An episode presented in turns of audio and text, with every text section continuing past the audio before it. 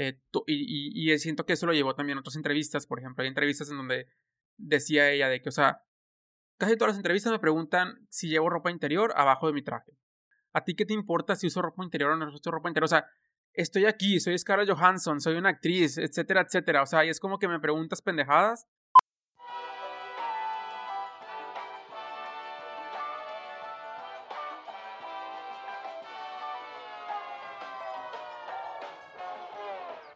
¿Qué onda? Mi nombre es Mariana Basaldúa.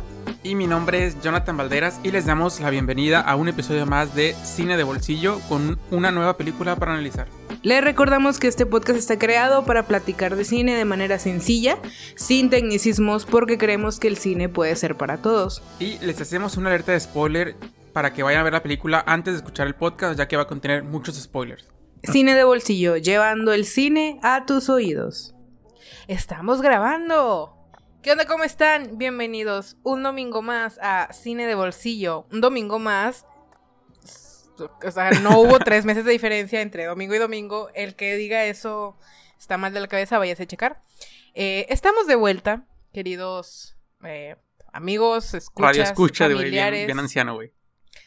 Ya sé, güey, de pinche programa de radio de señoras. Querido audiencia, estamos de vuelta aquí un domingo más para hablarles de Marriage Story.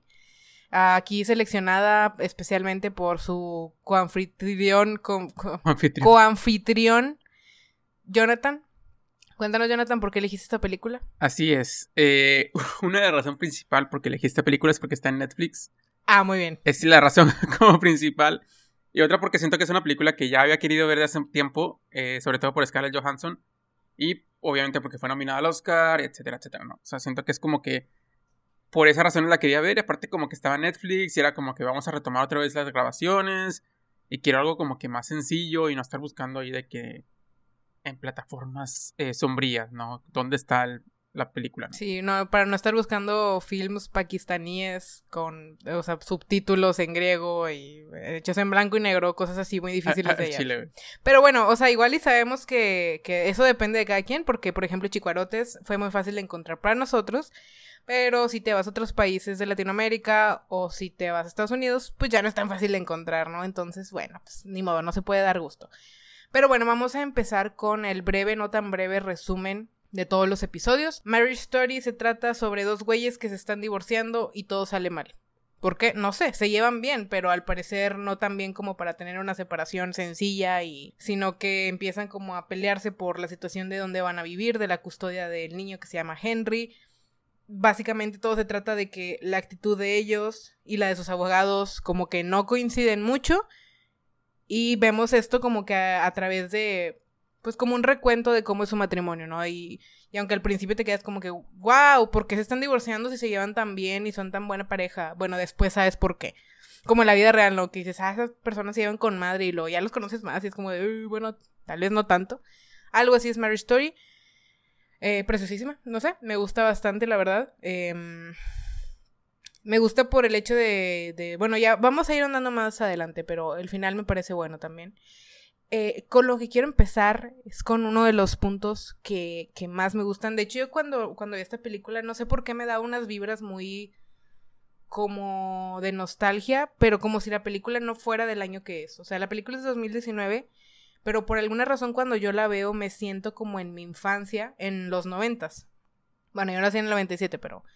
Pero me siento como en los noventas, ¿no? O sea, pero no por, por esa estética noventera, sino porque de alguna manera siento que la ambientación de la película como que me da una, una, no sé, una esencia bien cabrona de, de infancia, o a lo mejor nada más soy yo, no sé, pero siento que como que me pone muy en circunstancia de lo que es ser niño, ¿sabes? No sé si te pasó a ti o estoy loca, yo creo tal vez. Sí, confirmo que sí, ah. porque no me pasó nada de eso. O sea, lo de la ambientación sí, o sea, porque es como que una ambientación, no sé la verdad en qué año se ambientó la película, sin embargo, sí me dio como ciertos vibes, así como que eh, noventeros, digo, no tanto como otras películas, obviamente, pero eso de que me transportó y la chingada, no. Vaya. no, está bien. Es que no sé, por alguna razón sí se siente como muy familiar. En cuestión no solo de que están pues siguiendo la historia de una familia, sino que yo la siento como muy de no sé, como que me siento como lo que es, como lo que...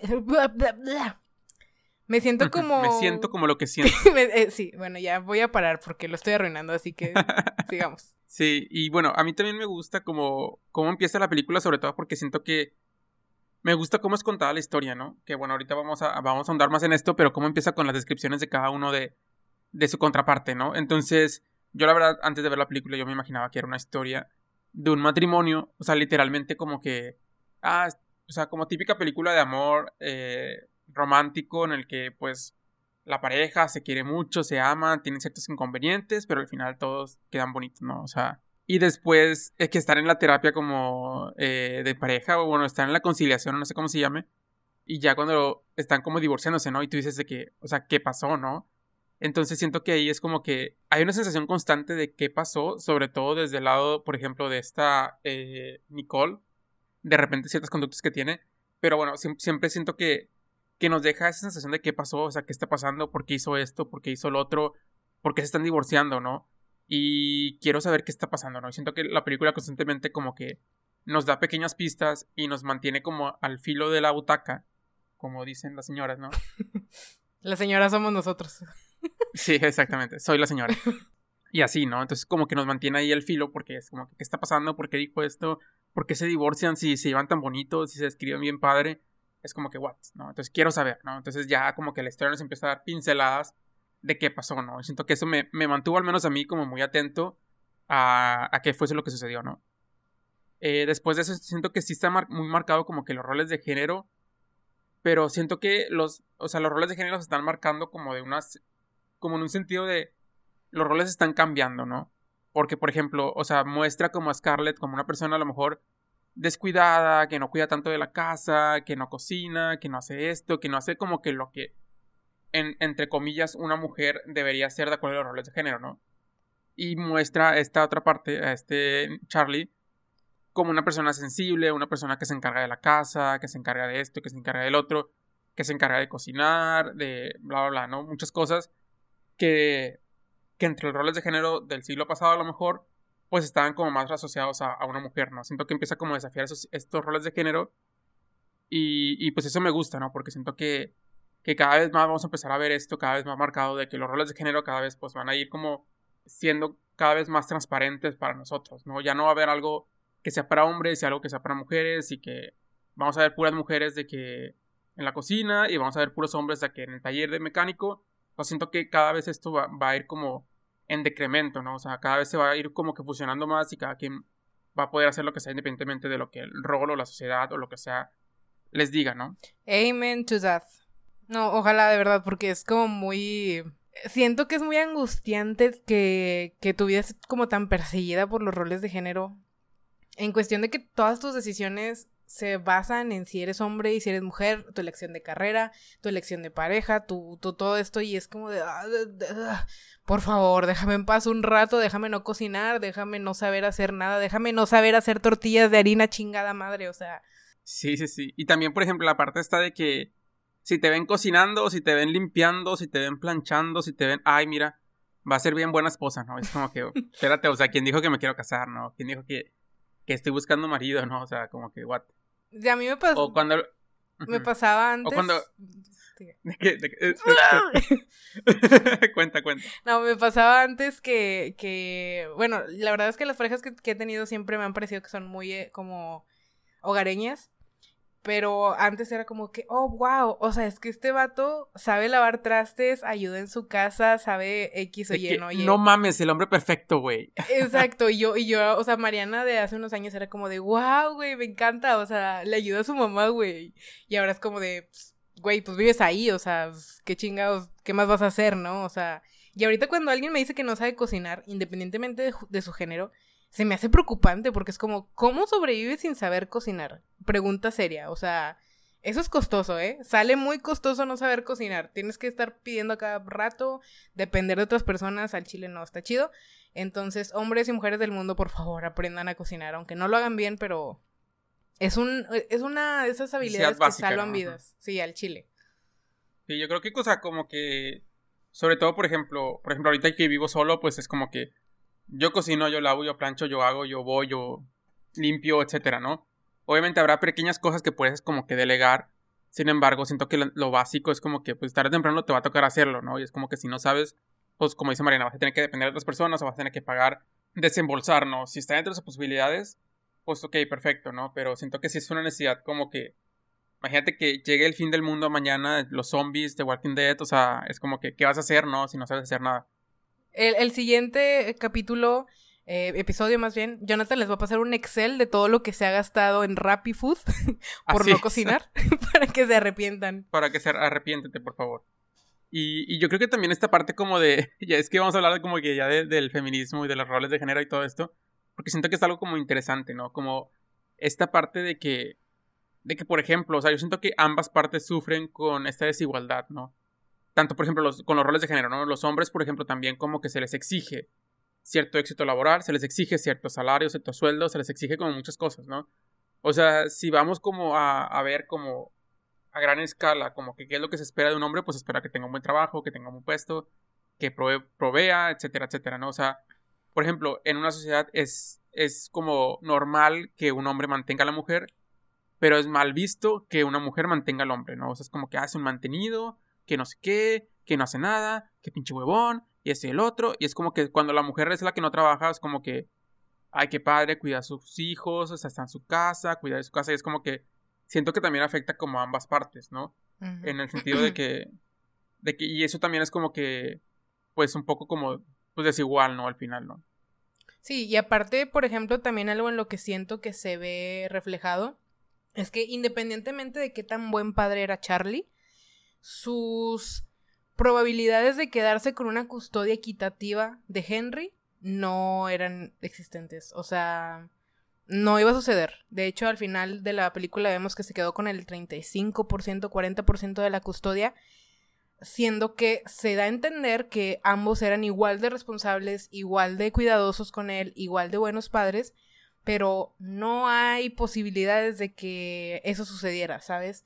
Y eso también siento que se viene marcando por los roles de género, porque es como, ok, cuando tú eres buen padre, pues, ¿qué es ser buen padre? Pagar cosas, estar más o menos presente y, y pues no pegarles, ¿no? Eso es ser buen padre. En cambio, la madre es como presente en todo y vive y muere por los hijos y bueno, al final Vamos a ver esto más adelante con una analogía muy chida que presenta la película.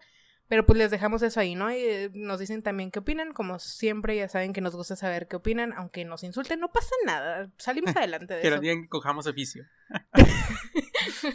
Coge oficio. No, no, para nada una indirecta a uno de un comentario por ahí. Pero bueno, continuamos. sí, y después de esto, eh, vemos como la escena donde se presentan los abogados, ¿no? Y que yo siento que, que todo como que el colectivo eh, nos, o sea, el primer pensamiento fue como que odiamos a los abogados, o sea, como que todos odiamos a los abogados y una disculpa a todos los abogados del mundo que nos están escuchando, eh, una disculpa, eh, si vieron la película van a saber como por qué odiamos a los abogados y siento que como, como o sea, se presentan los primeros dos abogados principales, ¿no? Que es esta Nora y este Bear, ¿no? Bear Spitz. Y, por ejemplo, vemos a Nora como que muy como sensible, como muy, ay, sí, cuéntame, no sé qué. Pero al final era cuéntame para ver cómo chingamos a este güey, ¿no? Eh, y a ver cómo, cómo le sacamos dinero, a ver qué, qué, cómo nos aprovechamos, ¿no? O sea, tú cuéntame y suéltate, ¿no? Y al final es como que vamos a hacer esto, vamos a hacer lo otro, vamos a, a, hacerle muchas cosas. Y era como que siento que Nicole era como que, ah, bueno, pues si eso es lo que se tiene que hacer, pues está bien, ¿no? Y después vemos también como la presentación de, eh, de Bert, donde también es como que siento que una oficina muy grande y siento que, o sea, ahí como empieza a ver como, por ejemplo, siento que, que al final Nora, siento que era como muy feminista y muy vamos a apoyarte y que este, este güey, no sé qué, tiene que dar lo que es tuyo porque pues tú, tú, eres mujer y te vas a cuidar a tu hijo y, y esto y el otro, ¿no? Y es como que siento que eso también como que entra en los roles de género donde siempre pues se ataca un poco más, con más fuerza al padre, porque es como que el que, el que va a huir, el que no me va a dar de comer, el que se va a querer llevar todo, el que no me va a querer dar nada, el que no me va a pagar la pensión alimenticia, etcétera, ¿no?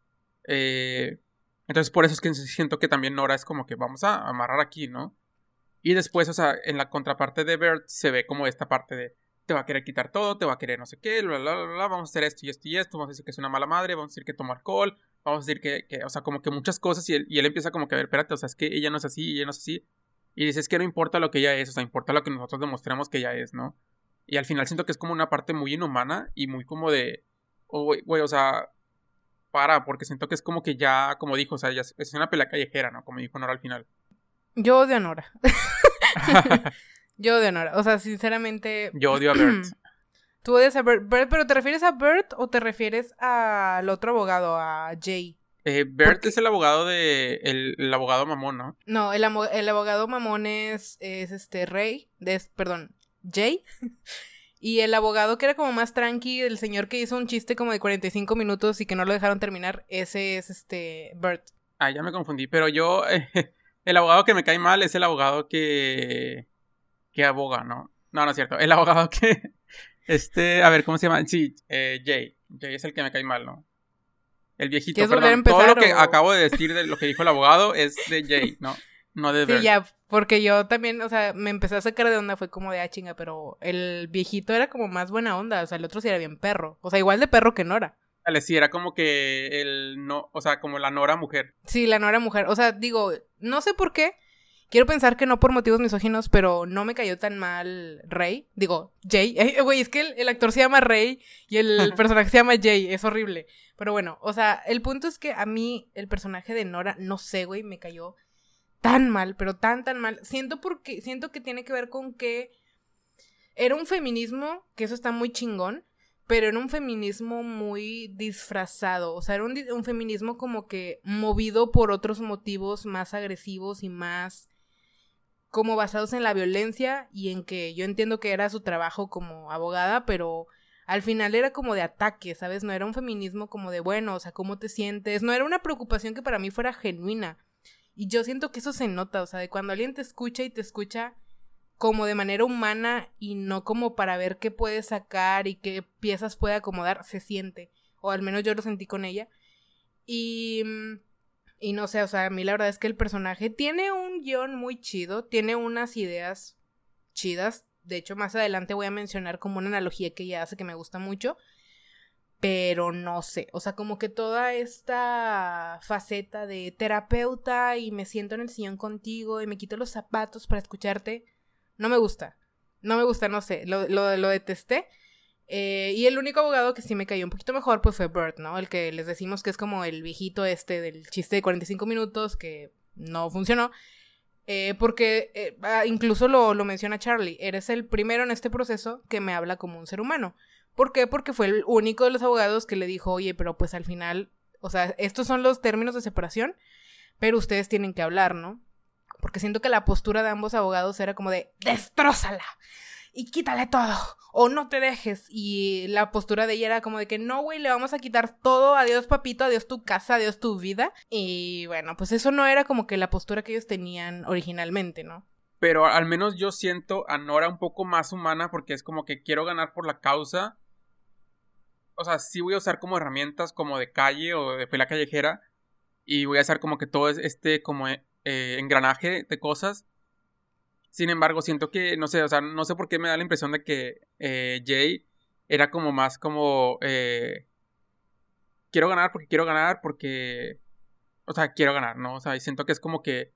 Ah, sí, y, vamos a hacer esto y vamos a hacer lo otro y no sé qué. O sea, siento que era más como... Como desde el principio, como más como ataque, ¿no? Ataque, ataque. No personal, o sea, es como que siento que le vale a la persona. Es como que quiero ganar y porque quiero ganar, ¿no? Y siento que, no sé, o sea, siento que es como que no sé si quisieron como reflejar como una energía masculina como muy potente en el sentido de que pues e, era como vamos a vamos a ganar y no importa a costa de qué o a qué precio o lo que sea, ¿no? Es como que vamos a atacar con todo porque eso es lo que vamos a hacer y eso es lo que hacemos los abogados.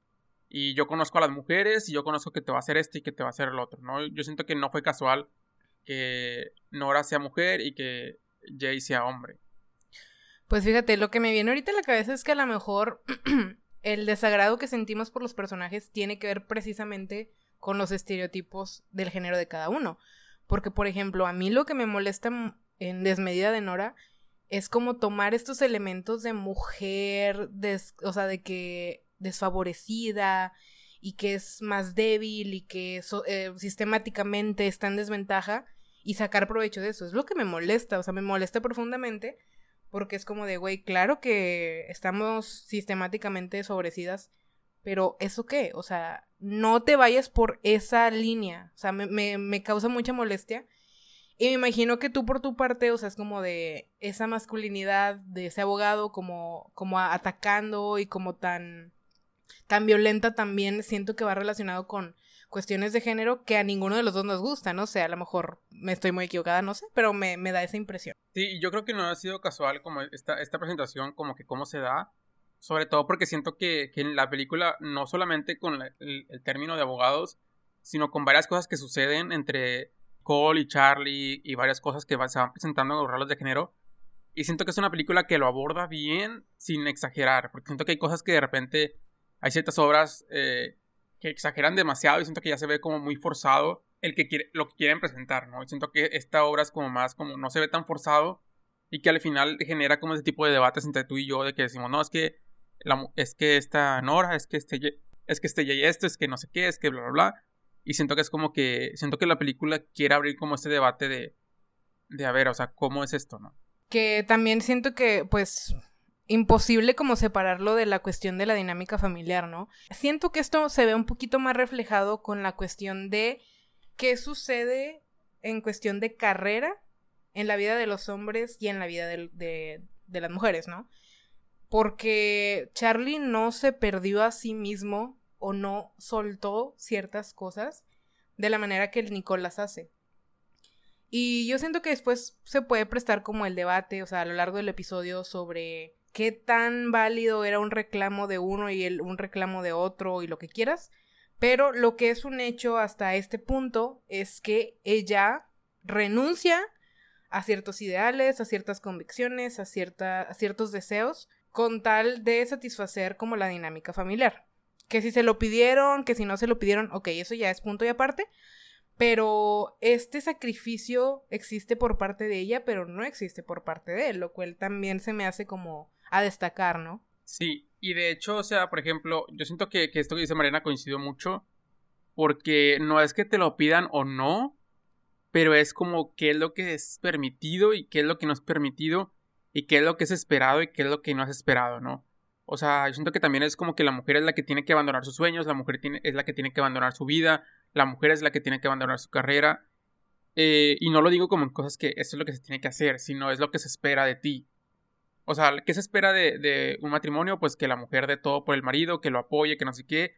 Y de, que dicen, o sea, es que detrás de cada gran hombre hay una gran mujer, ¿no? Hay una, gran mujer jodiéndose y chingándose la madre por, por poder como soportar todo esto, ¿no? Y bueno, disculpen por, por las eh, malas palabras, pero siento que también es como que una cuestión de que, de que, por ejemplo, también hay un estudio que se hizo acerca de, de muchas parejas como profesionistas, ¿no? Donde al final era más fácil o era más aceptado, entre comillas, el hecho de que la mujer dejara la carrera por el hombre, ¿no? O sea, por ejemplo, las preguntas que se hicieron fueron preguntas como, por ejemplo, si tuvieras que moverte de residencia, y siento que ese es un ejemplo que vimos en Marriage Story, si tuvieras que moverte de residencia por trabajo del, del señor o del esposo, o sea, mucho porcentaje, o sea, dijo, mucho porcentaje, así que dando números al aire. Eh, 3%. O sea, bueno, el, el, el por ciento, tanto por ciento, eh, mil, ocho mil, eh, dijeron como que, que sí, o sea, que sí se mudarían por porque un trabajo del esposo, ¿no? Sin embargo, en el sentido contrario no se daba tan, tan alto el porcentaje en el que si se tienen que mover por trabajo por, por un proyecto de la mujer, es como que es menos probable que se muden de ciudad por un proyecto de, de la esposa, ¿no? En ese sentido no estamos hablando como de parejas eh, homosexuales, ¿no? Estamos hablando de parejas heterosexuales, eh, porque pues hay un hombre y una mujer, ¿no? Eh, sin embargo, es como, como esta parte, ¿no? De que es más probable que tú te mudes eh, profesionalmente si eres hombre y que tu mujer te tenga que seguir y tenga que dejar su carrera y tenga que dejar todo, a que sea al revés, ¿no? En el que por trabajo te tengas que mudar tú como mujer y que el hombre te siga y deje sus sueños, sus trabajos, sus ilusiones y todo y vámonos, ¿no? O sea, es, más, es más eh, aceptado, más probable, es más bien visto que la mujer deje todo por el hombre, ¿no? Y, de hecho, esto lo vimos, literalmente lo vimos en la película. O sea, como Johansson, bueno, como esta Nicole tenía como oportunidades en Los Ángeles y oportunidades y sueños y vida, y quiero hacer esto y quiero hacer el otro, y siempre fue como callada de que no, no, no. O sea, es más importante lo que yo tengo que hacer, mis sueños, mis ilusiones, y, si nos tenemos que mover a Nueva York por mí, por mi trabajo, porque ahí está Broadway, porque ahí está mi teatro, es como que nos vamos y tú dejas tu vida y no importa, ¿no? Y siento que esto es lo, que, lo mismo que refleja este estudio, ¿no? Donde dice que, que esto es lo, lo más común de ver, ¿no? Y lo más aceptado de ver, lo que siento que, que se me hace sumamente injusto, porque es como que dónde están todos esos sueños que quiere cumplir la mujer, ¿no? Y al final solamente los pudo cumplir, solamente los pudo cumplir una vez que se separó de Charlie, ¿no? Y es como que, o sea, ¿qué? O sea, para poder cumplir mis sueños tengo que estar sola, o sea, no me puedes apoyar y siento que ahí es como un punto de reflexión que tenemos que hacer todos, por ejemplo, como hombres o como mujeres, eh, o como el género que tengan, eh, de el, hecho de, de, a ver, o sea, ¿qué tanto estoy permitiendo que mi pareja cumpla sus sueños, no? ¿Qué tanto estoy yo mermando los sueños y la carrera de mi, de mi, de mi pareja, no? O sea, es como que ponernos a reflexionar de, o sea, sobre todo, por ejemplo, en, relaciones de que hay un hombre y una mujer, es como que a ver qué tanto yo como hombre estoy siendo egoísta y solamente tomando decisiones por mí, para mí, porque yo estoy feliz y yo supongo y juzgo y, y asumo que mi pareja está feliz también. Porque siento que eso es un, error como muy común y que se vio en la película. De que pues Charlie, o sea, le, vino como, como cubetazo de agua fría. Porque es como que nunca se dio cuenta de esto, ¿no? Sin embargo, es algo que se venía con años y años y años y que Nicole lo empieza a presentar y se lo presenta y se lo explica. Y Charlie, por más que, por más que se lo dice, no, no lo escucha, ¿no? Porque él es como que, güey, estamos teniendo éxito, tengo una compañía de teatro, me va bien, etcétera, etcétera. ¿Qué, qué quieres? O sea, ¿Qué es lo que quieres? Quiero mis sueños, eso es lo que quiero, ¿no? Pero bueno, o sea, siento que como siempre se los decimos, son como que conversaciones que tenemos que poner por ahí. Eh, yo como mujer, pues no me ha tocado, porque llevo como 73 años soltera, pero no me ha tocado como estar en esas circunstancias. Y, y quiero pensar yo que siempre sería como, no, chinga tu madre, mis sueños están primero. ¿Será que, que siento que sí se debe ver por el hecho de que a veces una pareja sí es el amor de tu vida y dura 70 mil años y chingón, qué, qué padre, pero a veces no. ¿Y, qué pasa cuando tú ya tomaste decisiones que van contra tus sueños, que van contra tus proyectos, por una persona que, con la que a lo mejor no te vas a quedar? No sé, o sea, se me hace como muy trágico, ¿no? Pensarlo de esa manera. Pero es real, es real, o sea, siento que son como que cosas en las que nos tenemos que, fijar mucho. Sí, y de hecho, por ejemplo, aquí también vemos un diálogo que me gustó mucho de Scarlett, bueno, de Nicole, donde ella dice como que es que yo no recuerdo una vez que me hayas preguntado qué es lo que quieres hacer hoy. O sea, ¿qué es lo que quieres hacer tú hoy? O sea, yo no recuerdo una vez que me hayas preguntado eso, ¿no? Y siento que es como que y por más Charlie, o sea, siento que Charlie es como que se basó mucho en las oposiciones, porque siento que, que volvemos a los roles de género, ¿no? Mientras el hombre sea exitoso, está cumpliendo con su misión, está cumpliendo a la mujer y estás ok, ¿no? Es como que mientras no falte comida en la casa, mientras yo tengo un trabajo, ya es suficiente, ¿no? Y siento que esta película viene a, a, mostrarnos que no, o sea, no, no, no solamente es eso, ¿no? O sea, Nicole también tenía sueños, Nicole también tenía eh, cosas que quiere hacer en la vida, aspiraciones, etcétera, etcétera. Es una persona, ¿no? No simplemente es una esposa o no simplemente es una ama de casa, ¿no? Y siento que eso también es como muy importante ver. Y bueno, perdón, es que me apasioné mucho porque siento que Charlie me desesperó mucho. O sea, como que siento que, yo soy Team eh, Nicole. Eh, no sé si tú seas Team Charlie o Team Nicole, pero yo soy definitivamente Team Nicole porque siento que Charlie sí se la Mm, no, no creo ser team ninguno porque. No, elige team. ¿Team? Tengo que elegir un team, de verdad. Me recuerda mucho como a, esta conversación o esta discusión que tienen los, los, fans, los fans de Friends, de que estaban en un break o no estaban en un break. Y es como de, güey, los dos estaban igual de imbéciles. O bueno, no imbéciles, pero siento que hay muchas irregularidades en muchas cuestiones que hace que fueran de un punto crítico a un punto te mamaste demasiado crítico, o sea, de esto ya no hay vuelta para atrás. Pero presentándome esas nuevas posturas que a lo mejor no había visto como tan de frente, puedo entender como que la exasperación de ella también. Sin embargo, siento que también se da a entender que tampoco hubo como esas conversaciones confrontativas de parte de ella de, mira, güey, yo quiero esto y así se va a hacer. O sea, no porque ella tenga que ser así para que se le escuche. Lo ideal es que no. Lo ideal es que lo mencione y se le escuche, ¿no? Pero me confunde, o sea, me confunde porque también siento que está esta postura como de, güey, querías esto y luego ya no lo quisiste y en qué momento me hace saber que ya no querías eso, ¿sabes? O sea, me hace pensar que él estaba muy perdido en su mundo y en sus sueños y en sus ilusiones y que ella estaba como no, no despertándolo, o sea, como que no lo despertaba, como que lo dejaba ser, tal vez por la cuestión de género que mencionas, pero siento que también lo encuentro desesperante por parte de ella, desesperante, no que esté equivocada, pero lo encuentro desesperante porque esta como postura como tan mm, sumisa y tan, tan de dejar pasar y tan de no levantar la voz, a mí me desespera mucho. Me desespera mucho en las personas, me desespera en los personajes. No me gusta, no me gusta verla ni en hombres ni en mujeres, no me gusta. Es como de, güey, si quieres decir algo y quieres que te escuchen, pues con huevos, ¿no? Entonces siento que si tuviera que favorecer a alguno, me iría un poquito más por Nicole, pero me desespera un poco menos como que el comportamiento de Charlie. Y por ejemplo, yo aquí tengo un punto que agregar con lo que dijo Mariana, que es como muchas veces, o sea, damos por hecho que tenemos igualdad de posibilidades, cuando cada quien tenemos diferentes maneras de pedir las cosas, cada quien tenemos diferentes maneras de comunicarnos, cada quien tenemos diferentes distinciones o, o capacidad de hacer cosas, ¿no? Y yo siento que aquí también está muy marcado como el rol de género de la mujer, ¿no? Donde la mujer tiene que ser sumisa, tiene que ser callada, no puede hablar, etcétera, etcétera. Y siento que también lo refleja un poco, un poco la película. Y siento que de repente es como difícil, sobre todo para generaciones entre más, eh, más arriba. O sea, las generaciones más nuevas, pues ya es como Mariana, ¿no? Si yo quiero decir algo, yo lo digo y chingue su madre, ¿no? Cuando generaciones más antiguas, pues no están así, ¿no? Es como que eh, sí hay personas que lo dicen, pero siento que es como que un poquito más complejo, ¿no? ¿Qué tanto en mi, en mi consciente colectivo está como que está permitido que la mujer cumpla sus sueños, ¿no? qué tanto está permitido esto y qué tanto es válido, ¿no? Entonces, o sea, yo lo digo, lo menciono, o sea, me, me, me bloquean o me, o me hunden o me dicen que no, mi esposo, es como que, ah, bueno, pues sí es cierto, ¿no? Es que, es que yo no, o sea, es como que tengo que estar con mi esposo. O sea, sí, ¿cómo, ¿cómo puedo hacer yo esto, no? Y siento que yo lo entiendo esa parte, ¿no? Y por ejemplo, ahorita voy a meter otro, otro tema, como que nada que ver, pero que también es como muy común escuchar. Es como eh, los abusos sexuales, ¿no?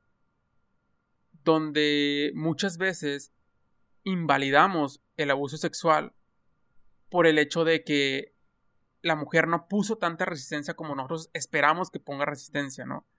Eh, no, lo deja de, no lo deja de convertir en un abuso, ¿no? O sea, obviamente habrá mujeres que luchen o mujeres que rasguñen o que griten o que corran o que hagan algo, pero habrá otras que no. Y las que no, no significa que deje de ser un abuso, ¿no? O sea, si yo digo que, sabes que no quiero esto, no, o sea, vete, no me toques, etcétera, etcétera. Y ay, es que no gritó, ay, es que no arañó, ay, es que no hay marcas, ¿no? O sea, es como que si vas al, a, como que a poner la denuncia, es como que hay, no hay marcas de rasguños, no hay nada, o sea, no pusiste resistencia, ¿no? No luchaste. O sea, no hay marcas de violencia, entonces no, eh, esto no procede, ¿no? Y es como que, o sea, no todos los abusos sexuales son como nos imaginamos, ¿no? Y yo siento que puede eh, permearse un poco acá de que, pues, o sea, no todas las barreras o no todos los boundaries, o sea, no todos los, los límites que yo ponga tienen que ser de que, y me vas a dejar cumplir mis sueños porque yo soy la chingona. O sea, no todas las cosas van a ser así, ¿sabes? Es como que, y no por eso deja de ser que yo puse un límite, ¿sabes? O sea, y siento que, que muchas veces esto como que nos confunde. Es porque es que no eres comunicativa, es que no me dices, es que no sé qué, es que como, es que tú no escuchas, ¿no? Es, o sea, yo te estoy diciendo mis sueños y, y esto y el otro, y era, ¿por qué hasta que vamos a juicio vienes y me dices, yo no tengo que gritar, yo no tengo que decirlo 40 mil veces, yo no tengo que estar aquí como que haciendo una pantomima para que tú me escuches, ¿sabes? Y siento que eso es como que son habilidades de escucha que tenemos que desarrollar eh, en nuestra vida de pareja, ¿no? O sea, no, no podemos hacer que, que hay es que como mi pareja no, o sea, no, como no me gritó, o sea, como no lo dijo de esta manera, pues es como que ya no vale, ¿no? es que si te fijas también, mucha gente dice que sabe escuchar, pero quedarse en silencio cuando alguien está hablando no es necesariamente escuchar. Escuchar tiene que ver con un seguimiento, escuchar tiene que ver con una atención distintiva, de unir piezas, de, ok, esta persona me dijo esto hoy y hace tres días me dijo esto, por consiguiente, me parece que, sí, que se siente de esta manera, ¿no? Y yo he notado que mucha gente escucha como para saber qué decir, como para saber cómo va a contestar cuando esa no es la finalidad de escuchar a alguien. La finalidad de escuchar a alguien es saber cómo se siente con la situación que está viviendo, con una cosa que hiciste, con una cosa que dijiste, con una situación, o, situación, o sea, el escucha tiene más que ver con una apertura y con un reconocimiento y una validación de lo que el otro te está diciendo. Y esa es una habilidad uh, escasa. Sinceramente es una habilidad escasa. Al chile. Al chile. es una habilidad que no se encuentra en todas las personas porque, volvemos a lo mismo, mucha gente cree que escuchar es quedarse callado y esperar a que la otra persona termine y luego decirle algo, cuando no necesariamente. Entonces, pues no sé, consejo sería aprender a escuchar, ¿no? O sea, aprender a escuchar con la finalidad de unir piezas. También yo diría que no asumir, o sea, no asumir que una persona se siente de tal manera solo porque ya medio uniste tus piezas. Aquí no somos, no somos Freud. O sea, aquí tenemos que preguntar cómo se siente la otra persona. ¿Cómo te sientes con tal cosa? ¿Qué sentiste? ¿Qué pensaste? ¿Qué piensa? ¿Y qué piensa? Chiste local. Em, solo hasta que hacemos ese proceso es que podemos tener un panorama de cómo se siente la otra persona. No antes, no escuchando por encimita, no asumiendo, no pensando por ellos. Tiene que ser de esta manera. Entonces, cine de bolsillo intenso. Y aquí unos tips para aquellos que nos escuchen, ¿no? no, tips, De, tips, De, escucha, ¿no? Tips de escucha, eh, escuchar es diferente de oír, ¿no? Escucha es oír más interpretar, donde interpretar es muchas cosas como al final voy a poner mis juicios, voy a poner mis preguntas, pero es muy, importante como la validación de lo que yo estoy escuchando, ¿no? Oye, escucho que te quieres ir a Los Ángeles, o sea, ese es tu sueño, eso es lo que tú quieres hacer, ¿cuándo te gustaría hacerlo, no? Eh, ¿Te importa mucho? ¿Crees que me podrías esperar a que termine la obra? ¿Crees que no sé qué? O sea, es como que eso es una escucha, ¿no? Una escucha es, ah, sí, bueno. No, o sea, eso no es, eso no es escuchar, eso es como simplemente dar avión, ¿no? Y siento que es como que muchas veces como la validación es importante para validar con otra persona si realmente lo que yo escuché fue lo que tú me estás diciendo, ¿no? Eh, y también esta parte de lo de asumir que dices, Mariana, es muy importante porque siento que muchas veces asumimos muchas cosas y otra vez volvemos por los roles de género, ¿no? Asumimos que la mujer quiere tener hijos, ¿no? Asumimos que la mujer se quiere casar. Asumimos que muchas cosas como que la mujer va a estar en la casa y el hombre va a trabajar, ¿no? ¿Qué tal si la mujer quiere trabajar y el hombre se quiere quedar en la casa, ¿no? Y yo ya asumí y entré a una relación y me casé y es como que al final siento que es como que, ah, bueno, pues vete a trabajar, ¿no? Y es como que, espérate, yo no quiero trabajar, ¿no? O yo no quiero tener hijos. O yo no me quiero casar. O a mí no me gusta lavar los trastes, ¿no? O, yo no sé cocinar, ¿no? Si dice la mujer yo no sé cocinar y el hombre tampoco, es como que, ah, pues es que yo esperaba que tú supieras, ¿no? Siento que es muy importante como asumir todo esto, ¿no? ¿Quién va a limpiar la casa? quién va a hacer esto, quién va a hacer lo otro, y no solamente como asumir, asumir, asumir, porque siento que se asumen muchas cosas de que el hombre va a trabajar, la mujer va a quedarse en la casa, la mujer se va a hacer cargo de todo esto. Espérate, ¿no? Siento que, es importante como que no asumir estas cosas, ¿no? De que ya se convirtió aquí como que en un... Pinche eh, debate de género. Al chile. De que consejos para vivir mejor. bueno. Presentado eh, por... Ya sé, el doctor César Lozano. Eh, no es cierto, doctor, si nos escucha, saludos. Ojalá, güey. ya sé. Eh, bueno, continúa, ¿no? Ah, no, sigo pues, yo, ¿verdad? Ah, sí. Sí, por eso estaba así como que. Mm, sigue? Continúa. Eh, sí. Bueno, quiero hacer dos como, eh, como fun facts que aparecen en la película que a lo mejor mucha gente no entendió, ¿no? Eh, por ejemplo, hay una de que cuando. Eh, bueno, en Estados Unidos, being served, o sea, cuando les dan el sobre, o sea, cuando tú, el abogado da unos papeles que es como que unos papeles legales, ¿no? Entonces, ser servido es cuando alguien le entrega los papeles a la persona a la que van dirigidos los papeles o alguien que conoce a la persona. Entonces, por ejemplo, si yo tengo papeles para Mariana de un abogado eh, o de la corte o etcétera, yo se los tengo que dar a ella en la mano y ella los tiene que recibir. Pero yo tengo, por ejemplo, de que, oye, tú eres Mariana Basaldúa, sí. Ah, bueno, tienes esos papeles. Eh, y luego los agarra y ya una vez que los agarró dice, ¿qué es esto? No, ah, pues eh, ha sido servido, ¿no? Y la persona se va corriendo, ¿no? Normalmente es así, ¿no? Normalmente así pasa. Ajá, sí. No mames. Normalmente así pasa. Por eso es como que todo esta pantomima, todo este show, cuando hacen como que lo de los papeles, lo de vas a ser servido y todo esto, por eso hacen como que todo ese show, porque al final siento que es algo que, si tú al momento que los tocas, tú ya estás legalmente como obligado a responder. O sea, al momento que tú los tocaste, ya estás obligado a responder esta, esta solicitud, ya sea de la corte, del abogado, etcétera, ¿no? Entonces, por eso muchas personas no aceptan papeles de nadie aquí en Estados Unidos. O sea, tú no puedes aceptar papeles de nadie en Estados Unidos, nadie te puede entregar nada en la mano. O sea, nadie, y por eso si ves que él lo agarra el papel y que es esto, y entonces llega la, hermana, se lo quita y se lo vuelve a dar, porque ella se lo tiene que dar. Entonces es por eso que, que a lo mejor muchos que se quedan como que, ah, porque hizo todo eso, ¿no? Y es como por eso, ¿no? Entonces aquí en Estados Unidos es como que si alguien viene a tu casa y te pregunta, oye, ¿tú eres Jonathan? Ah, sí. Y te quiere dar unos papeles, tú no los tienes que agarrar, ¿no? O sea, porque es como que, ¿qué es eso, no? Porque una vez que los agarras ya estás legalmente como obligado a responder, ¿no? Bueno, solamente quería decir esto. Y también la segunda, como que fun fact, es lo del acento británico, ¿no? Yo siento que lo del acento británico aquí como que nada que ver, ¿verdad? Siento que hay, hay dos cosas que siempre es como que si un acento británico, para imitar un acento británico, tienen que decir, o sea, cup of tea o water, ¿no? O sea, siento que es como, como que las más comunes, de que, oye, ¿puedes ser un acento británico? Ah, sí, una cup of tea.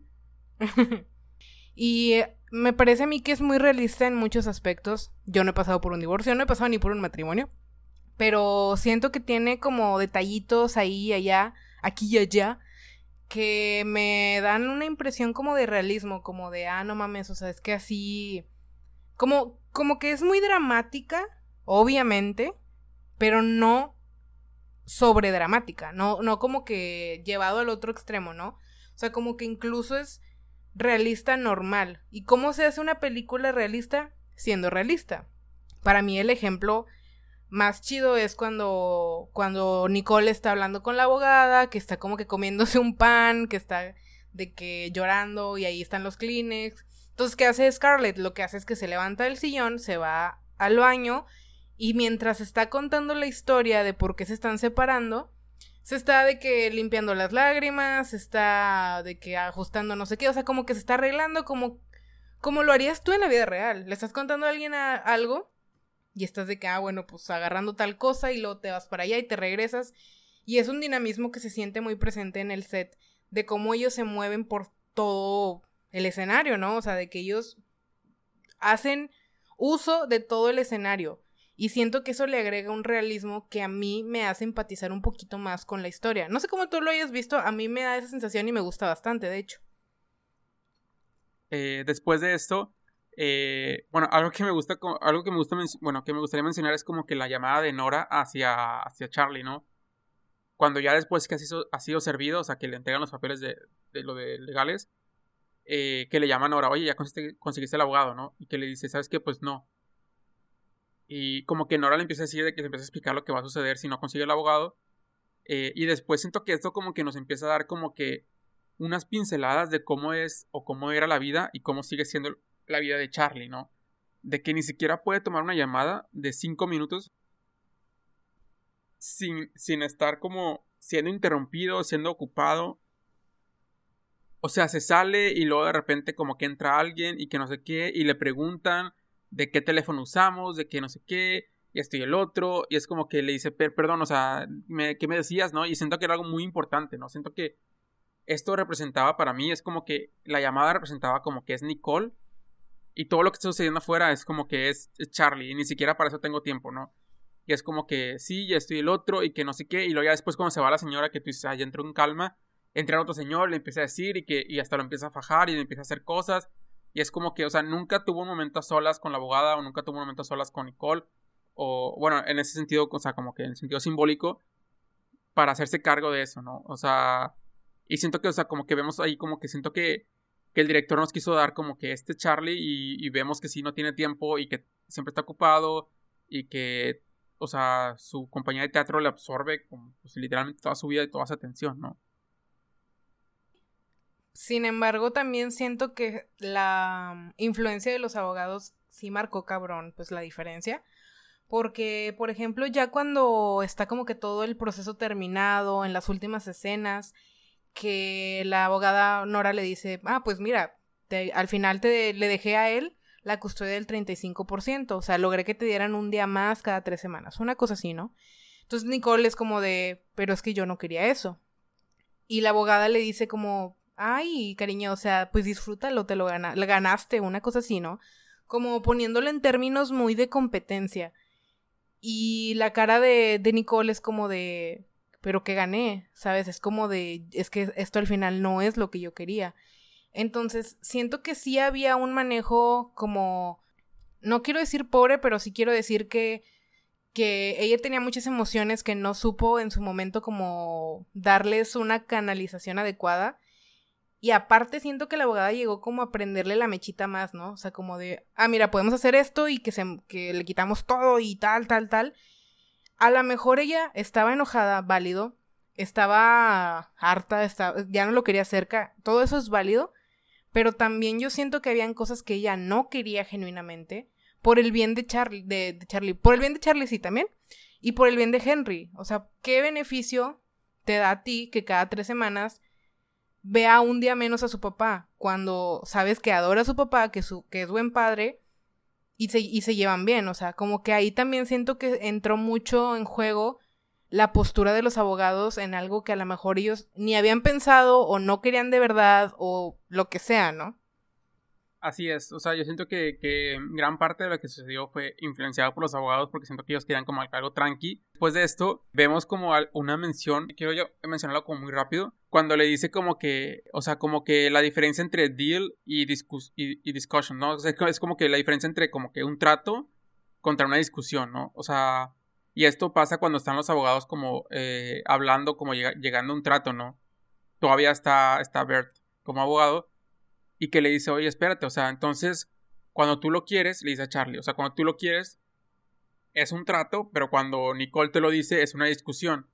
O sea, cómo funciona como a tu favor, ¿no? Y siento que, que esto vemos otra vez como que eh, los roles de género, ¿no? Donde, pues cuando el hombre lo dice, ya es como está, está como escrito en piedra, pero cuando la mujer lo dice es como que así ah, dijo esto y ya, ¿no? Es como que no, no tiene tanta validez, ¿no?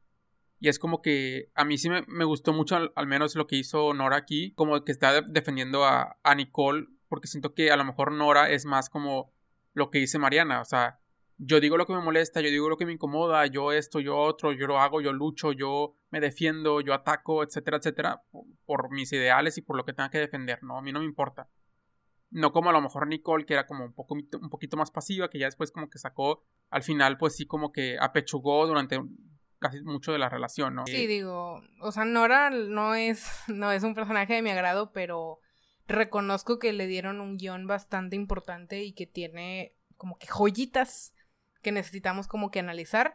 Uh, mi favorito de todos sus diálogos es la analogía que hace entre Dios y la Virgen sobre, sobre cómo la madre las madres no pueden ser imperfectas, no pueden ser ausentes, no pueden ser malas madres. ¿Por qué?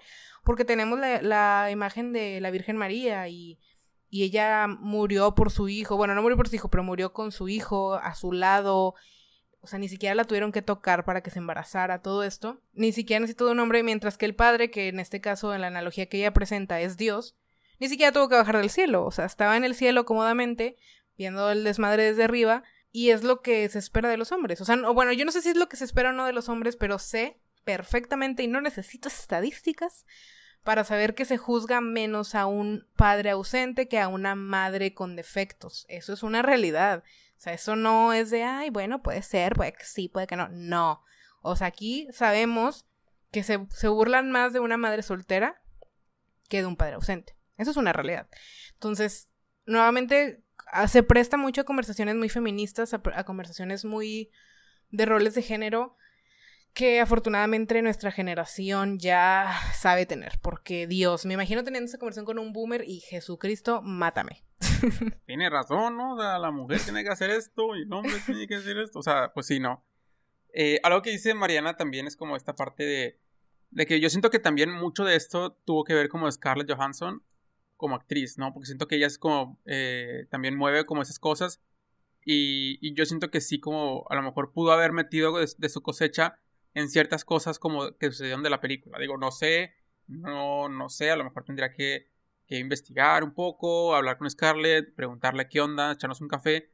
Pero, o sea, la, la lenta yo sí, sí veo esto, ¿no? Porque, por ejemplo, ella también ha hecho varias declaraciones como similares, ¿no? Por ejemplo, cuando pasó lo de no, cuando, con la película de, de, Black Widow, antes de lanzar la película, o sea, cuando estaba lo de Avengers y todo eso, pues su personaje era un personaje como simplemente era para atraer el público masculino, para darle lo que quieren ver, para enseñar busto, para enseñar nalga, para esto y el otro, traje pegadito, eh, traje aquí con super escote, etcétera, etcétera. Simplemente era como la mascota del equipo, ¿no? Cuando pues al final no tenía ningún poder, o sea, así como de que, pues sí, lucha y todo esto, pero la veían más como un accesorio, ¿no? Y siento que ella también como que se quejó mucho de esto y que hizo, o sea, que esto no puede ser, o sea, esto no puede ser así.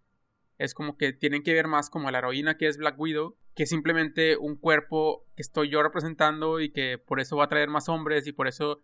Eh, y, y, siento que eso lo llevó también a otras entrevistas, por ejemplo, hay entrevistas en donde decía ella de que, o sea, casi todas las entrevistas me preguntan si llevo ropa interior abajo de mi traje. ¿A ti qué te importa si uso ropa interior o no uso ropa interior? O sea, estoy aquí, soy Scarlett Johansson, soy una actriz, etcétera, etcétera. O sea, y es como que me preguntas pendejadas. Es como que yo no te voy a responder eso. Yo, no voy a venir a responderte. Yo no voy a venir a, esta entrevista a responderte acerca de mi ropa interior. O sea, ¿por qué? Porque a él no le preguntas otras cosas, ¿no? Y por ejemplo, normalmente traía un compañero de los Avengers, Capitán América, eh, Falcon, etcétera, ¿no? Thor, whatever. O sea, siempre tiene un compañero al lado. Es porque a él no le preguntas de su ropa interior. ¿Por qué no le preguntas de qué, alimentación tuvo que tener? ¿Por qué me preguntas a mí de mi dieta? ¿Por qué me preguntas qué ejercicio hago? ¿Por qué me preguntas qué ropa interior tengo? O sea, todo se basa en mi físico, en lo que represento físicamente, ¿no? ¿Por qué no me preguntas cómo me preparo para la actuación, no? O sea, las preguntas que le has hecho a él, o sea, ninguna, en ningún momento haces ninguna referencia a su físico, a su ropa interior, a qué usa debajo del traje, nada de eso, solamente a mí. O sea, es como que, y siento que yo sí estoy con Scarlett en ese sentido porque es como que sí es demasiado injusto de que tú vayas como una actriz estelar a una entrevista y que lo único que te pregunten es de que si usas calzones o no debajo de tu traje pegadito. O sea, es como que, ¿what? O sea, y siento, que esta pregunta, ¿qué va a cambiar? O sea, si uso o no, ¿qué va a cambiar en tu vida? O sea, siento que es como que no es relevante. Siento que simplemente es como para morbo de que, ay, no usa calzones. Y, y de hecho me, me, me, emputa porque siento que veo muchos comentarios, por ejemplo, ya de aquí enojado. Por ejemplo, de que cuando dicen de que es que no necesitamos que nos den piropos en la calle, no necesitamos que nos digan esto. Y, es irreal, o sea, es como que siento que es raro eso, ¿no? O sea, y siento que dicen, ay, pero es que es como un, piropo, o sea, es algo que te digo, es algo de bonito, no sé qué, es como que, güey, o sea, no. Yo verlo y ver los comentarios y ver que es real y ver que hay hombres diciendo que no, es que pinche Scarlett, ¿por qué dice eso? O sea, la gente sí quiere saber si usa ropa interior o no. Me, me causa mucho conflicto el hecho de que sea verdad, o sea, que si haya gente que esté interesado en saber si Scarlett Johansson usa calzones o no. pues precisamente ella fue la que se hizo una, una reducción de busto, ¿no? Creo ah, que... no estoy seguro. Sí, creo que ella se hizo una reducción, no, me no me acuerdo si fue ella o fue otra actriz, pero el punto es que, güey, o sea, los hombres estaban, bueno, no los hombres, algunos hombres estaban, pero en su luto, güey, así de que, no, güey, Scarlett Johansson, güey, y es como de, güey es una actriz, es su cuerpo, ¿qué te importa? O sea, ¿en qué cambia tu vida si es Copa A o Copa B o Copa C? No. Ay, Dios mío. Y, o sea, me da, me da como que también esta ironía entre risa y entre violencia, porque es como que siento que hay mucha gente que todavía no entiende las ideas feministas y las quejas feministas y es por este tipo de pendejadas. Ah, pero bueno, vamos a calmarnos un poco. Este, pero solamente quiero agregar, a ver, a las mujeres heterosexuales nos podrá gustar, bueno, a mí no me gusta ninguno, la verdad, pero nos podrá gustar Capitán América, Thor, nos podrá gustar X o Y, que si tiene muy buen cuerpo, que si tiene nalgas, que si la madre, claro, o sea, y está, vamos a decir que está ok, como que, no sé, desabrociártelos un poco, o sea, yo no tengo nada en contra de que les parezca atractiva Scarlett, a mí me parece atractivo X o Y actor y es como de, ah, güey, está muy, está muy bien de su cuerpo, tiene esto, tiene el otro, ok.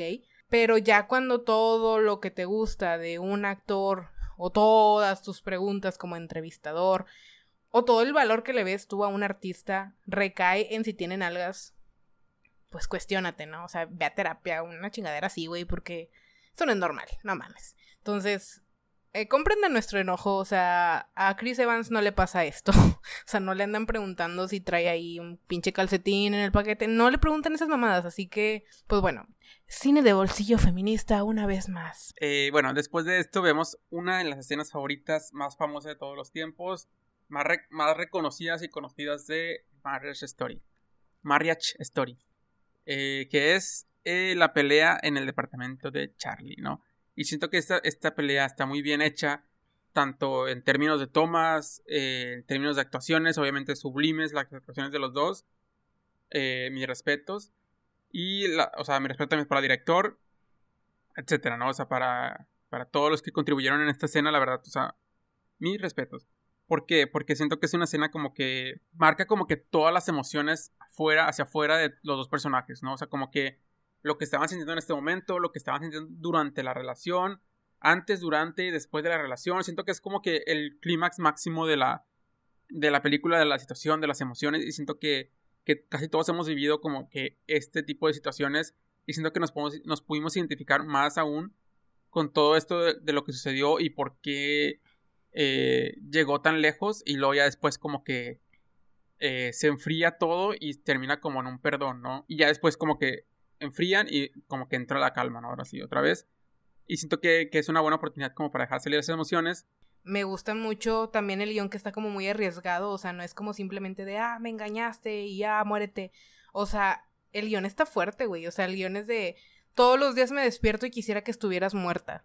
O sea, imagínate a qué nivel de frustración tienes que llegar con tu pareja para decirle eso, sabiendo que en su momento lo sientes y que es un deseo que tal vez estuviste reprimiendo y que sale en esos momentos y lo ha acompañado como de, de todo este llanto donde ella lo abraza al final porque porque sabe que en algún momento a lo mejor se sintieron así, pero se siguen queriendo y se siguen teniendo como ese pues no sé, yo, yo considero que es, una, es un amor todavía. O sea, a lo mejor no es este amor romántico que te, te mantiene casado y la madre. Pero sí es mucho amor donde ella lo ve con compasión y lo abraza y él también la abraza a ella. Y no solo es perdón, también es como un... una aceptación de lo que él está sintiendo y de lo que ella está sintiendo. No sé, es muy bonita esta escena, o sea, de verdad me parece muy bien hecha, me parece muy conmovedora. Ahora Jonathan les va a hablar de el ser humano más aburrido sobre la existencia, o sea, la trabajadora social. Sí. sí, yo creo que, eh, como dice eh, Mariana, para mí la trabajadora social, o sea, fue uno de mis personajes favoritos. o, sea, me encantó cómo la trabajadora social hace todo. Siento que es como que toda la película estuvo como muy dramática, muy de pelea, no sé qué, bla, bla, bla, bla, eso y el otro. Y siento que como que la trabajadora social vino a ponernos un break. O sea, siento que el director lo usó como, ah, vamos a ponernos un break para que todos eh, nos, nos como que... Fue como que el, el, el, intermedio de la película, ¿no? La trabajadora social. Y la verdad me encantó, o sea, cómo vemos, o sea, la falda larga. O sea, desde la falda larga tú dices, wow, ¿qué está pasando aquí? Entonces... o sea, no sé, como que muy recatada, muy quiero un vaso de agua, ¿no? Y es como que... Entonces siento que es como que en todo momento, siento que la trabajadora social estuvo como haciendo muchas cosas que parecían tan simples, pero que me daba tanta risa porque cómo las hacía. O sea, no sé, y luego eh, cuando ve el, el, pozo en la pared, o cuando le pregunto acerca del cuchillo, de que, oye, ¿y, qué, qué, es eso de lo del cuchillo? Ah, es que hago esto y no sé qué, y que se ro y que se corta, y es como que, ay, Dios mío, o sea, qué pedo con este güey. O sea, y luego que se cortó y que se andaba desmayando, y que dice, no, estoy bien, estoy bien, ¿no? No sé, como, como que muy. La verdad, disfruté mucho como la escena de la trabajadora social, o sea, me encantó. Eh, después de esto, pues como mención honorífica, es que esta película fue nominada al Oscar. Eh, la verdad es una historia muy bonita, muy bonita, con mucho mensaje. Eh, yo creo que tengamos, hagamos tenido un divorcio o no, estamos casados o no, tengamos una relación o no, siento que, que nos ayuda mucho como a ver ciertas perspectivas, ¿no? De las relaciones. Y está muy padre como por eso, ¿no? Sí, menciones honoríficas, soundtrack, casi siempre me voy por el soundtrack, ¿verdad? Pues es que es como un soundtrack muy sencillo, pero muy familiar, me gustó mucho. Actuaciones, pues creo que ya está como, como bien sabido, ¿no? Quiero cerrar, tal vez, no, no sé si, es que no, no es tanto como que con una reflexión, pero siento que a mí esta película me movió muchas cosas en cuestión de que tengo muchos dilemas con lo que es el amor romántico. No porque tenga problemas de pareja, sino porque me causa mucha inquietud y me causa mucha curiosidad cómo se da el amor romántico y cómo termina el amor romántico y todo esto. En resumen, para mí esta película más que nada habla sobre lo que es elegir una persona, porque una vez que tú eliges a una persona, te vuelves testigo de cómo esa persona tiene cualidades, tiene defectos, es incoherente, tiene una historia, tiene sus fortalezas, sus debilidades. Es ser testigo de todo esto y vivirlo a su lado. Y se me hace tan importante y tan a remarcar. Porque, o sea, ¿cómo eliges tú a tu pareja, no? O sea, ¿basado en qué? O sea, y luego te toca vivir todas estas cosas a su lado y ya nunca vuelves a ser el mismo porque una parte de esa persona se queda contigo. Entonces, para mí como que es muy serio esto como de elegir pareja. Yo sé que hay muchas personas que lo ven más simple. Felicidades porque con madre, o sea, siento que se disfruta mucho también cuando lo ves muy simple. En mi caso yo no lo puedo ver así. Considero que es algo trascendental en tu vida, que, que una pareja va a cambiar tu vida y va a definir el rumbo de muchas cosas. Además, pues en mi experiencia, tal vez cuando tú terminas una relación y lo superas, hay olvido, hay, pues como, super, como la palabra lo dice, superas y, sales adelante y trasciendes, pero una parte de ti nunca va a dejar, dejar de amar a esa persona, jamás. Y siento que también es algo que la película remarca demasiado, sobre todo en la escena final, donde ella al final le, le está como haciendo, atando la agujeta a él, ¿no? ¿Por qué? Porque tal vez el amor ya no es esa forma de sexual y romántica y de todo esto, pero aunque le des otra forma al amor que sentiste por esa persona, se queda ahí. Y yo considero que una vez que quieres a alguien ya no puedes desquererlo, o sea, eso no sucede. Entonces, no sé, a mí esas cosas como que me ponen, me ponen sensible y me ponen así como que bien filosófica. Entonces, déjenme en sus comentarios sus experiencias, sus desamores, sus lo que sea, hasta yo los leo y, y todo, les contestamos. Eh, tampoco diría como caer en este término de, ay, es que las almas gemelas y todo esto. No, no, no. O sea, eso no, no es lo que les queremos decir, sino lo que le queremos decir es que es algo muy relevante, importante y trascendental en nuestra vida a la persona que elijamos de pareja, ¿no? Eh, ya lo decía, creo que Oscar Wilde, ¿no? ¿Quién decía eso de que eh, escogemos el amor que, que creemos merecer, ¿no? Eso de hecho eh, sale en, Sí, se me hace que sí es de Oscar Wilde y sale en la película que vamos a analizar la siguiente semana, así que quédense para ver The Perks of Being a Wallflower o Las ventajas de ser invisible. Sí, entonces, ¿qué quiere decir esto, jóvenes, chicos? radio escucha. Siento que radio escucha suena como de que pinche programa de radio. Eh, pues bueno, ¿no? radio escuchas, pues estamos aquí al aire. 93.5. No, no es cierto. No sé quién será el 93.5. Pero bueno. Eh, de que bien random ya, de que estamos acabando bien cansados. Ah, bueno, sí, lo que les decía es que ¿por qué? Porque es un reflejo de, de lo que tú buscas o quieres para ti, ¿no? O sea, si tenemos una pareja abusiva, si tenemos una pareja que no nos escucha, si tenemos una pareja que bla, bla, bla, ¿no? Es como que importante también voltear a vernos a nosotros, no solamente culpar al de adelante, ¿no? Porque al final nosotros elegimos esa pareja, nosotros elegimos estar ahí, ¿no? Eh, después de eso también es como que, pues de hecho, por ejemplo, también dicen que, que cuando nosotros amamos de verdad, jamás dejamos de, de amar a esa persona, ¿no? Como dice Mariana, a lo mejor ya no sigue, sigue siendo como un amor romántico o como un amor como de, de sí, vamos a casarnos, pero siento que el amor sigue quedando ahí, ¿no? Cuando vamos de verdad, pues el amor sigue quedando como, como ahí, ¿no? O sea, de hecho, esto es algo que dice, eh, si no me equivoco, Ramiro Calle, que pues creo que él es español, es, un escritor, eh, escritor de yoga, etcétera. Y él cuando habla del amor dice esto, así como de que es que cuando tú amas definitivamente, o sea, cuando tú amas como a alguien, o sea, nunca lo dejas de amar. Creo que es él, o sea, puedo estarme equivocando, ¿no? Pero sin X, ¿no? Eh, lo lo importante acá es como que esta parte, ¿no? De que cuando vamos a alguien, eh, muy difícilmente vamos a dejar de amarlo, ¿no? Entonces, eh, después de esto, me gusta mucho, voy a mencionar otra cosa para conectar con esto, que es la lectura de la carta final, ¿no? O sea, cuando ya lee la carta de, Nicole, siento que esta escena fue una de las escenas como más eh, profundas de la película. me encantó, amé, lloré, reí.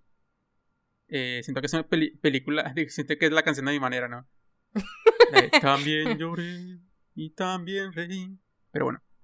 Después cuando leí la carta y todo eso, siento que es como que muy bonito, o sea, mucho mensaje, porque es como que yo siento que la imagen que tenía Charlie de Nicole era es como que Nicole me odia, le cago, eh, le arruiné la vida, o sea, me odia con todas sus ganas, o sea, etcétera. Y siento que esto fue como una redención de Nicole ante ante Charlie, ¿no? Y siento que ya siento que Charlie como pudo aceptar de que Nicole no me odia, Nicole no me no fue esto, sino que fueron algo circunstancial, fueron situaciones, fueron compatibilidades que no se dieron, etcétera, etcétera, y no fue como algo tan personal. Entonces siento que es como que, al menos yo siento que le sirvió a ambos como cierre de estamos bien, o sea, nos seguimos amando, etcétera, etcétera, de una manera distinta, obviamente, eh, pero ya, ya estamos como correctos, ¿no? Y inclusive, o sea, en la escena final le, da el día de que, ah, pues si quieres quédate con, con, con Henry, ¿no? De que, ah, pero es que es tu día, ¿no? Siento que antes era como que es mi día y te chingas y no importa que tengas planes, dámelo. Y siento que ahora es como que fue como que, ah, no importa, o sea, tú tenlo, o sea, no te preocupes por eso. Siento que otra vez vemos un poco más de, de la redención de Nicole hacia Charlie, por esas por las personas que todavía tienen coraje con Nicole, pues ahí como que se redimide, ¿no? Eh, también algo que quería decir es que como que, pues, como, como marca como que el amor no es suficiente, ¿no? O sea, siento que muchas personas, o sea, dicen, o por ejemplo aquí es como que, sea, es que te sigo amando, o sea, no es como que te dejé de amar y no, no, no sé si, y creo que en la carta dice, es que nunca te dejaré de amar, ¿no? Siento que, que eso, pues sí es verdad y hace sentido, pero el amor no es suficiente para que una relación funcione o para que un matrimonio funcione, ¿no? Porque puede haber mucho amor, pero no por eso significa que la relación va a funcionar. De hecho, este eh, Walter Rizzo a veces dice que en las relaciones, eh, a veces el amor es el único problema de la relación. ¿Por qué? Porque el amor no me permite eh, separarme, el amor no me permite divorciarme, el amor no me permite ir por mis sueños y por lo mío y, y dejarte que cada quien vaya por lo suyo, ¿no? O sea, a veces el amor es lo único que nos tiene juntos y eso es lo que nos lastima y nos hiere y nos hace que sigamos en una relación que no queremos estar, ¿no? Entonces a veces y, sin embargo, el amor no es suficiente y a veces el amor es el único problema que tenemos en nuestras relaciones. Y recuerden, no importa que los amen mucho, recuerden que lo importante es que los amen bien, que los amen chido, que los sepan querer, porque eso no se hace, no lo hace cualquier persona, no sucede todos los días y hay que esperar y hay que saber como que, como dice José José, ¿no? O sea, muchos sabemos querer, poco, poco sabemos amar, una cosa así, no me acuerdo. Sí. Es Ahí que poco sabemos querer. Sí. No, todos sabemos querer, poco sabemos amar. Ah, sí, es que, todos sabemos querer, pero poco sabemos amar. Es que amar es. Eh, bueno, ya, ya, de que ya, por favor. Bueno, creo que hasta eh, aquí llegamos, ya vamos a morir. Así es. Pero bueno, ya vamos a cerrar porque llevamos 7000 horas aquí y estamos muy cansados. Entonces, eh, muchas gracias por escucharnos. Los extrañábamos un chingo. Esperamos estar más presentes domingo a domingo y que nos sigan escuchando. Y pues ya les dije, la siguiente semana vamos a estar hablando de las ventajas de ser invisible, que también es una un peliculón. Así que para que se vayan preparando, nos dejen sus comentarios. Nos vemos el siguiente domingo. Bye.